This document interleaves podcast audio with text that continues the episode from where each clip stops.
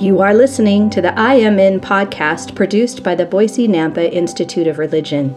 We've asked members of the Church of Jesus Christ of Latter day Saints to share how their lives have been blessed by living the gospel of Jesus Christ. To the Savior's request, Come follow me, they have all responded, I am in. Brother and Sister McCauley met at BYU in Provo, Utah. They married and moved to Eagle, Idaho, where they've raised an impressive family, grown a thriving business, and have served in various capacities in the Church of Jesus Christ. They are a dynamic couple with numerous examples of Christ like discipleship. Together, they are the parents of seven children and 33 grandchildren. Most people, probably who come to speak to you, can just speak off the top of their heads. That's probably what you're used to. But I have to write everything down and carefully craft it so that I can say it. So if I look down a lot, that's because that's how I give talks. So, if you were going to um, prepare to compete in the Olympics, would you figure that you could sit in a recliner and drink lemonade and eat Doritos? Um, or do you suppose that you were going to have to work really hard, that you were, there were going to be difficult times? Well, why is it that we feel like God has forgotten us or is making things too difficult when our goal is for all eternity that we want to live with God and be God's ourselves? This life was meant to be filled with trials and challenges so that we can become God's. There is a thought by C.S. Lewis quote you must realize from the outset that the goal towards which he is beginning to guide you is absolute perfection and no power in the whole universe except you yourselves can prevent him from taking you to that goal now, reflect carefully on that statement. There is no power in the whole universe except you yourselves that can prevent him from taking you to that goal. Every trial and hardship we go through can defeat us or it can take us closer to perfection. The only one in all the universe who can rob us of perfection is ourselves. So choose carefully what you really want for all the eternity. If you decide that you want to decide what your life should look like, who you should marry, what career path you should choose, where you should live, then what you're saying is that you can see what you need more than your Heavenly Father who sees everything. Tad Callister's book, The Infinite Atonement, said, we may not control our temporal setback, but we always, always, always control our spiritual destiny. Every temporal tragedy may be countered with a spiritual victory, and the ultimate victory is Godhood. In the last analysis, through His grace, God has permitted us to divine to define our own divine destiny. So, may I share with you my own temporal tragedy and the hope I have that I will counter with spiritual victory. On February 7th of this year, we walked into the University of Utah Medical Center to have a tumor in my brain removed. We expected to be driving home that weekend, none the worse, except a bald spot on my head where they had to shave off all my hair. Instead, I woke up from the surgery unable to move anything from my arms down. I spent the next six weeks learning to sit up, stand up, and was able, using every ounce of strength and grit and a walker, to walk 10 feet in five minutes before dropping into a wheelchair from exhaustion. In the first moments of discovering I was going to face this trial, I made a decision. I could feel angry and take it out on everybody else around me, or I could accept this as a chance to grow closer to God, learn the lessons that He had for me to become better instead of bitter, and be pleasant as I possibly could be to those around me. The first thing we did was look at the miracles that brought us to that place. The type of tumor was a meningioma, usually non cancerous and slow growing. It could have been in my brain for over 12 for over 10 years. I never had any symptoms except for a bump on my head that I thought was caused when I raised up on the kitchen cabinet. No headaches, no muscle weakness, nothing I could blame on anything except aging. During the past 12 years, we served a mission in Novosibirsk, Russia. You said it correctly. Um, it is in the heart of Siberia. And yes, 40 below zero is very cold, but it would get up to 90 degrees Fahrenheit in the summertime. We served in the Stockholm, Sweden temple as counselor and assistant to the matron in the Kiev, Ukraine temple, and were released, released two and a half years ago from serving for three and a half years as first president and matron of the Meridian, Idaho temple. We planned on taking some time to recover and then build a new home when we got a very strong prompting that we needed to go on another mission. It was so strong that I could hear the words audibly in my head and I could see them visually. And the message was, you need to go on a mission now. And now was written in capital letters, bold, with an exclamation point behind it. So, one month later, our papers were in, and three months later, we were on our way first to Nauvoo while, while we waited for our Swedish visas. And that mission would take us on a dream mission back to the mission that he served as a young man. Last August, we returned from serving in the Swedish archives to um, discover that the bump on my head was something way more serious. Now, if I had asked the doctor any time during those previous years about that bump on my head, I don't know which of those missions that we would have not been allowed to serve. And had we waited any longer than this last year, I don't know how serious this, this condition would have been, and maybe I never would walk again. So, how is this story applicable to you? I testify that our Father and our Savior will prepare us for and help us through any trial if we will let them. And if those trials do not come because we have chosen to disobey God's commandments, then they are always there to help us. We choose, and those kind of trials come when we disobey His commandments. Those trials we bring on ourselves. The other kinds of trials that come are ones that we receive so that we can be refined through testing. Now, I'm not perfect, but there was such a sense of comfort knowing that this trial came from a loving Heavenly Father who wanted to polish and refine both Jim and I.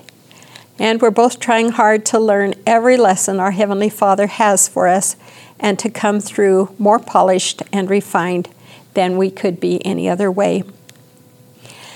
As I was dealing with the emotional impact of having this tangerine sized object in my brain, and just two hours before I received notice that I had some cancerous spots on my face that had to be removed, I stumbled across a talk given by Elder Scott in October 1995 called Trust in the Lord. That was given 38 years ago, but I didn't really need it until September of 2020. I mean, 2022. And when I needed it, it was given to me. And as we are going through this trial, and even yesterday, more thoughts came from this talk to clear my understanding of this trial. So, may I share a few statements from this talk, but I recommend that if you're going through trials in your life that you carefully read the whole thing as it is a masterpiece on how to accept trials. Elder Scott, quote, when you pass through trials for his purposes, as you trust him, exercise faith in him, he will help you That support will generally come step by step, a portion at a time. Your Father in heaven and His beloved Son love you perfectly. They would not require you to experience a, more mo- a moment more difficulty than is absolutely needed for your personal benefit or for that of those you love. Your willingness to accept the will of the Father will not change what He, in His wisdom, has chosen to do. However, it will certainly change the effect those decisions have on you personally. That allows His decisions to produce far greater blessings in your life. Unquote. And so, my advice to you is to realize that the time to decide who you're going to follow with complete and faithful obedience is now. You will face trials, and you are battling a formidable foe who knows the time is getting short, and he is after your souls. As I was sorting through some files I've collected over the last 50 years, I came across a talk given by President Eyring to Seminary Institute teachers. He said, The spiritual strength sufficient for our youth to stand firm just a few years ago will soon not be enough. Even the best of these youth will be sorely tested, and that testing will become more severe. What year did he give that talk? 2001. That was 22 years ago. Do you know anyone who's 38 to 42 years old? He was talking about those youth and how many of that age group are leaving the church and rejecting the gospel. And do you think that the times have gotten better and that Satan is backing off? He is not. Do you sometimes feel that days drag by but then suddenly it's Sunday again. The semester starts, and then suddenly you're taking finals, and you suddenly realize that years are flying by, and then decades, and too soon you will suddenly realize that you're no longer in your 20s or 30s or 50s, and you realize that those years of wondering who you were going to marry become years of wondering how you are going to exist the years of no sleep as you have tiny babies, suddenly become years of little sleep because you have teenagers, and suddenly your first child is leaving on a mission, and then suddenly your last child is leaving on a mission, and suddenly your first child is having a grandbaby. Then you see that always turning to the Lord in every trial all those decisions of attending church every week, even on state conference Sunday, having family home evening every week, daily scripture study, family prayers, attending the temple, wearing your garments correctly, and keeping every covenant with exactness has paid off, and you see the reward of your own children handling their own mortality well. And then, if they make choices that turn them away from God, your heart will break. But you will know you did all you could to teach them. Eternity becomes real and close, and all those correct choices really, really, really matter. Do not fear as you look forward to your lives. I know you live in a world that has just gotten more and more scary. Elder Packer said, I've been in the councils of the church and seen many things. I have seen disappointment and shock and concern. Never once have I seen fear. Our youth can look forward with hope for a happy life. They shall marry and raise families in the church and teach their little ones what you have taught them. They, in turn, will teach their children and their grandchildren. And um, that's the end of his quote. I do not think you should fear to move forward with your lives, but I do think you should decide now, very firmly and definitely, that you will follow and trust the Savior he will help you through any trial. He has promised, I will not leave you comfortless. In the dark hours of those nights when I could not sleep in the hospital, when I didn't know when I would walk again, Instead of counting sheep, I would just talk to Heavenly Father in some of the sweetest nights of my life. It did not matter that the only response I heard was, This was not going to be a quick recovery, and part of the, re- part of the trial is going to be to endure it well. I know that I'm not alone in this trial, and I know you will not be either. I bear you this testimony in the name of Jesus Christ. Amen. Amen. Well, my mom was the um, daughter of, actually, was the descendant of a family uh, who joined the church in Ireland and immigrated to the United States in the in the 18 late 1830s. They came to Nauvoo and knew the prophet Joseph Smith. Her mother was from a Swedish family that were some of the very first Swedish um, converts to the church and immigrated to the United States in the 1860s. And they immigrated to uh, Utah and settled in a little town in southern, about central Utah called Scipio. And nobody's ever heard of Scipio, have you? So, anyway, from those two families, my grandma and grandpa uh, met and married. And um, my that's about as active in the church as you can be, except my grandpa uh, smoked cigarettes and drank a few beers here and there, and really loved to play poker in the pool halls on Friday and Saturday night. And so my mom was baptized when she was eight years old, and that was probably the last time she was in church. So she met and married my dad, who was a cowboy. His, his dad uh, had died when he was uh, uh, about in the eighth grade, and so he had to leave school and go to work on a cattle ranch in northern Nevada. They lived in Buhl, Idaho, if any of you know where that is, and um, and so he went down from Buhl, Idaho, to work on a cattle ranch in uh, in northern Nevada. And so they, um, my mom and dad met and married, and not the least bit interested in the church. My mom didn't know anything about the church, but they had a home teacher who kept coming to visit, and mom said that they were barely polite to him. I mean, they'd let him come in the house, and that was about it. But eventually, he started teaching about Jesus Christ, not from the Bible, but as a historical figure. He was a history teacher in, in, um, in high school.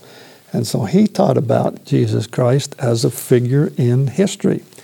And that caught my mom's attention. She was a, she was a real student and just wanted to study anything and everything. So she got interested and eventually um, uh, got active in the church and that, of course, uh, brought me along sort of kicking and screaming.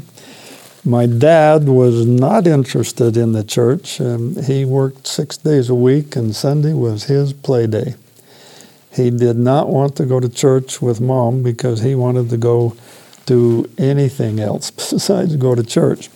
So I had to decide do I go with mom or do I go with dad? and it was an interesting time in our home for quite a while. But um, when it came time, well, actually, I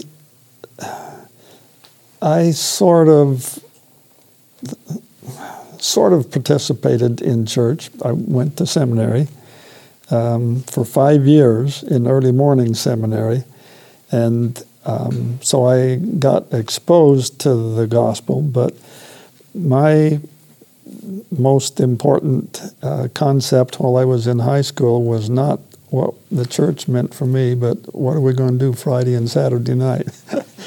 so that was that was what I went to school for, and we were going to have fun on Friday and Saturday night. So it came time to go on a mission, and that was right during the Vietnam War years. And it was uh, very difficult to get missionaries out from the church. And um, my dad did not want me to go on a mission because uh, he didn't get to finish school, and he was absolutely adamant that I was going to finish college and get a college education. Then, if I wanted to go on a mission, that'd be all right.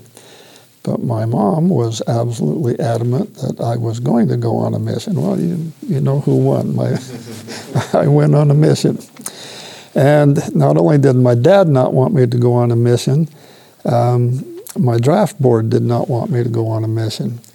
Uh, the head of the draft board in uh, Jerome was uh, an apostate member of the church, and she thought that all the church did was protect the young men from going into the army by sending them on missions. And so she was not going to give me a deferment to go on a mission. So I got my mission call and was in the what was was called the mission home in Salt Lake. We were there for three days prior to going on a mission. And we did not have a language training mission. I was going to Sweden my language training was a sheet of paper like this that had a two line um, um, blessing on the food, a, um, a um, short door approach, and a very short prayer. And that was my language training. It was written in Swedish, and I didn't know how to pronounce it or anything, so, but that was language training. So, anyway, when we went um, uh, I was in the mission home and was going to leave for Sweden on Monday morning at about 11 o'clock. At 8 o'clock, I was in President Hinckley's office with him on the telephone talking to my draft board. And she told him if I left the United States without a permit to leave, that when I touched American soil again, she would have uh, uh, the draft or the uh, military police there and I would be conscripted and put into the army immediately. So he told me, he says, You've got a choice. You can either go on your mission where you were called, or we can send you someplace in the United States. And I think I can work with her a little bit. And um, I said, Well, I think I was called to go to Sweden, so I might as well go to Sweden. About six months later, after I was there, I got a permit to leave the United States. so that was that was my uh, going on a mission. So I know that Satan didn't want me to go on a mission either. He was very um, adamant about that, and I've thought why, and I I discovered why. In my two and a half years uh, as a missionary, um, I baptized three uh, women, none of which stayed active in the church. And I wondered, what kind of a mission was that? Was I successful? And then I thought back to um, there was a time when I served in the mission home and I got sick with the mumps. And for a 20 year old young man, that's pretty serious uh, disease. It can cause a lot of very serious problems, one of which is sterility. And it was very serious. So I spent a, a week flat on my back in bed. I was not supposed to get out of bed or even move very much. So I picked up the Book of Mormon and started to read. Probably for the first time, I read it uh, seriously with a very uh, sincere interest in it. And I read um, uh, Second Nephi, chapters 27, 28, and 29. And that was uh, Nephi's prophecies of the latter days. And he talked about people that would say, A Bible, a Bible, I've got a Bible. We don't need any more Bible. I don't know how many times I heard that when I was uh, in the homes of the Swedish people. We've got a Bible. We don't need another Bible. And it just, it spoke to my heart, and I knew that that was true. So the convert that I made in Sweden was me. I came home with a testimony of the Book of Mormon. So that was the first gospel principle to change my life, and that is read and pray about the scriptures. Now, that sounds like a Sunday school answer to what we're supposed to do, isn't it? But it is absolutely true. If you do not have a testimony of the gospel, you need to read and pray about the scriptures with serious intent, and God will answer that, uh, that prayer. You cannot lean on the testimony of other people forever. If you do, you will not remain active in the church. There's too much opposition and too much enticement to leave if you do not have a firm testimony that grounds you solidly in the gospel. And the Book of Mormon is the place where it begins. So that's the first gospel principle that changed my life. So I said I lived in the mission home uh, while I was on my mission, and I became very good friends with uh, the mission president. There were the mission president and his family lived in the middle of the mission home. The elders that worked there lived on this end of the mission home, and the sisters that lived or that worked in there lived on this end of the mission home. That's an unusual set of circumstances. I don't know any place else in the world where that happened, but that's the way it was. But I got to be very good friends uh, with my mission president and his family. And I had two uh, companions that I worked with in the mission home for a year. And when I got back from, um, from uh, my mission in Sweden, I went to BYU and I roomed with those two companions and they were very good personal friends. One of them was Paul Oscarson. His wife was Bonnie Oscarson. Does that name ring any bells with anybody? Yeah, she was just released. Well, it's been a little while now. Released as the General Young Women's President. Paul and Bonnie and Arlene and I double dated at BYU. We were just good personal friends. Well, my other roommate was uh, Russ, and Russ had a folk dance class with a a young lady that he remembered. Um, his name was Fulmer and her name was Fielding. So when they went to to class together, it was a folk dance class, and they stood right next to each other in line, and so they became dance partners.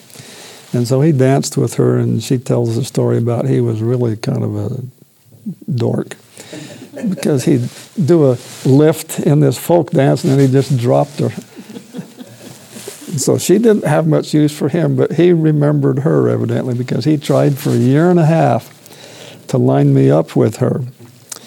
And she was too busy. So that tells you about her. So after a year and a half, we finally uh, had a, a blind date. And I walked up to the door to pick her up, and this beautiful blonde opened the door. And I looked at her and I said, Arlene? And she said, No. Oh. and then and then this girl behind her was sitting there at the piano playing the piano and she stood up and turned around and said i'm arlene and i said goodbye blonde hello brunette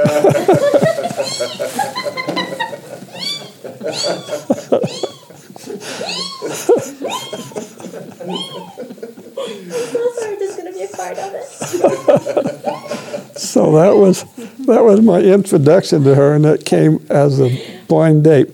Well, that was on the first of February, and I was really pretty slow, so it took me clear until May to get engaged.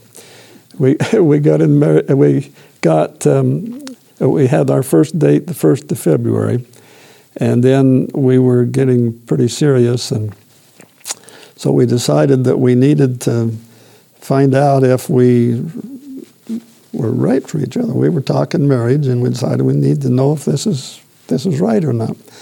So we went up Provo Canyon on a beautiful spring day on the the fifth of May, and it was like there was this park uh, up um, Provo Canyon and you had to take a number off a tree to find a place to get in a quiet spot. there was there were that many couples all over the park, everywhere. You couldn't find a spot you could get secluded, but we finally did. And so we prayed, and I didn't get any answer. I, I just felt peaceful.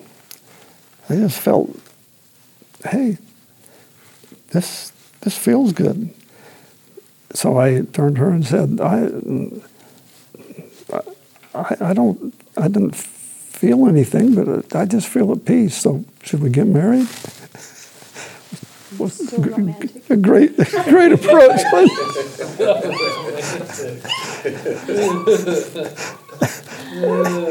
and she said yes. And so then we were driving home out of the out of the canyon, and I was happy and ready to call folks and everybody. And she turns to me and says, "You know, maybe we had not to tell anybody yet." and so it was a little bit of a downer for me, but I guess the second gospel principle that I learned from this is that you have to learn how to know when you've had an answer to prayer because you don't often get a little post it note that says go on a mission now with NOW capitalized and an exclamation mark behind it. That's pretty rare. And you don't often hear words in your head that say, yes, this is what you need to do. But often you just feel peace, just absolute peace. And that's how I felt.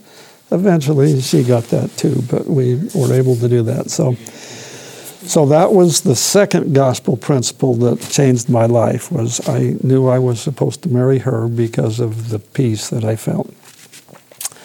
So then um, I went to work for my mission president, who had a business uh, selling containers. And uh, that's a long story that I won't go into now, but um, um, I worked uh, there for uh, four years and hated every minute of it. It was just miserable because I was a salesman and I didn't want to be a salesman. I wanted to be a businessman and I, I was just a salesman. And so I tried to find someplace else to go to work and something else to do. And we uh, fasted and we prayed and we tried to get an answer. We explored two or three other different opportunities, and one of which was to go to work for our bishop. And uh, we had talked to him, and um, he said, "Yeah, I'd love to have you come to work." Uh, you know, we were seemed to be fairly reputable and somewhat honest, and so he was glad to have us come to work for him. And so we decided, well, all right, we need to go talk to our bishop as a bishop and get our a, our leader's advice. And we went into him in his office and sat down and and asked him. And uh, he thought for a minute, and he said, you know. As much as I would love to have you come to work for us, I don't think that's right. I think you need to stay right where you are and make something of the business that you're in. That was not what we wanted to hear. I went out of there feeling really frustrated. And I was thinking, why'd we go talk to the bishop? And we talked, and Arlene said, bless her heart, if. Um, if we ask for our bishop's advice, we ought to follow. So we did, and 49 years later, I retired from that business after having bought the business from my mission president and developed that business into something that has blessed our lives for in more ways than I can imagine. So the third gospel principle is when you ask God to show you the way to go, the answer oftentimes doesn't come directly to you. It comes from indirect sources like leaders, like from the scriptures, like from the whisperings of the Spirit. And so my counsel is, or what I learned from that was, listen to what the Spirit tells you. And you have to search sometimes to think of what the Spirit told you. And then you have to have the courage to obey. If you don't want if you don't want to obey, then there's no sense getting an answer from the Spirit. Okay, very briefly, there's one last thing that I would share with you. You know, we look at all these things, uh, at the, the troubles that come into our lives. We look at what's happened with Arlene. Uh, we walked into the hospital. We walked into the hospital on the 7th of February, and five and a half hours later, she was in a wheelchair, not able to move. In fact, she was on stretched out on a bed, and now here she is this much later in a wheelchair. We didn't plan on that. These are hard things. And I keep thinking of a line from a film strip that we showed uh, probably 17,000 times in Sweden while I was on my mission. And it was from uh, the film Man's Search for Happiness. I don't know if any of you have seen that. That's an old film, but there was a line that I learned and I heard it so many times. The line I can quote in Swedish Livet var inte avsedd att vara en oavbruten kedja av lättköpta erfarenheter. Did you get that? Translation is Life was not meant to be an unbroken chain of easily purchased experiences. We came here to learn. And one of the places that I think we need to learn, excuse me, learn from is from the past, and especially our personal past, our family history. Arlene has been digitizing her um, mom's letters that she wrote every week for 40 years and she's been reading them in and digitizing them. I'm not sure why, and I'm not sure she is, is either, but what she's learned from that is she has caught a glimpse into what it was like on the farm. She grew up on the farm, but she didn't know all of the things that that happened behind the scenes about how they nearly lost their farm almost every year things would happen and they'd, they'd go to the bank and get a loan and then uh, at the end of the season uh, couldn't sell their crop or couldn't get the, enough money out of it to pay off the loan and then how did they farm the next year? And it was just a struggle every year to keep from losing everything they had. Well my mom and dad did lose everything they had twice. My dad and mom took a 320 acre farm out of the desert uh, under the Desert Entry Act, and at that time you could you could just um, apply for the the land and and improve it and live on it for a bit, and it was yours. So they did that, and they worked 30 years to improve and build up that farm. But all the water that we had for it was wastewater, and that walk, that wastewater ditch came through uh, one of their good friends' properties. And he put a dam in the ditch and took all the water. And without water, that desert farm was worthless. So it was just nothing. They had built up a herd of 150 head of registered black Angus cows with calves. And, and a government inspector came through and uh, and uh, there was tuberculosis that was in cattle herds around the country, and inspected my mom and dad's herd, and every one of them had tuberculosis. And he condemned all of them and just took them, sent them off to be slaughtered so that they would lost everything they'd built up. They lost the farm, they lost the herd of cattle. So Those are hard things for both of our parents, but they remained strong and didn't waver. And from their efforts, I, as I look back on that, I gained the faith that I can face hard things and do what they did. So, the fourth gospel principle, the last one I'll leave with you, is learn from the experiences of others so you don't have to experience everything for yourself. You don't have to learn all the bad things that other people do and learn from. So learn from the experiences of others, especially from your own family history.